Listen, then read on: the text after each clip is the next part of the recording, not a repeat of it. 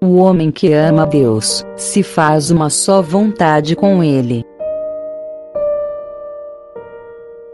Por Santo Afonso Maria de Ligório. A perfeição do amor de Deus consiste na união de nossa vontade com a dele.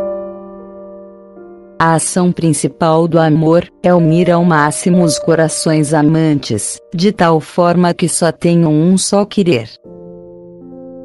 Portanto, quanto mais uma pessoa se unifica com a vontade de Deus, tanto mais Deus se une a ela.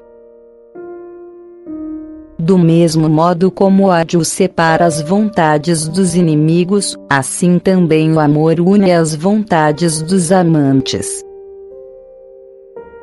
Diz São Jerônimo: quando uma pessoa só quer o que a outra deseja, elas se amam de fato mutuamente. As almas que aderem a Deus com fidelidade, estão de acordo com tudo o que vem da vontade de Deus. Assim se vê o acerto da declaração de São Francisco de Sales, de que a piedade consiste na vontade firme de fazer tudo o que se saiba agradar a Deus.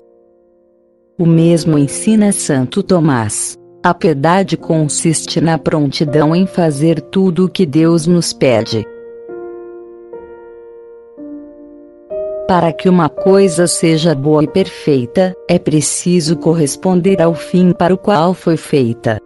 Assim, um instrumento é bom quando serve ao operário em seu trabalho. Do contrário, para que serviria? O que faria um pintor com o pincel que resiste à sua mão, seguindo para a esquerda quando o pintor o manejasse para a direita, elevando-se quando ele quisesse abaixá-lo? Seria imediatamente descartado. O homem foi colocado neste mundo unicamente para servir a Deus e glorificá-lo. Ora, só fazendo a vontade de Deus, poderá o homem atingir o seu sublime destino. Assim, para que ele seja bom e perfeito, deve empregar sua existência em executar o que Deus quer fazer a sua própria vontade e seguir a sua inclinação, não é servir a Deus. Toda perversidade do pecado consiste justamente em querer o que Deus detesta. Não querer se dirigir segundo a vontade de Deus é uma espécie de idolatria, pois tal homem adora sua própria vontade, ao invés da vontade divina.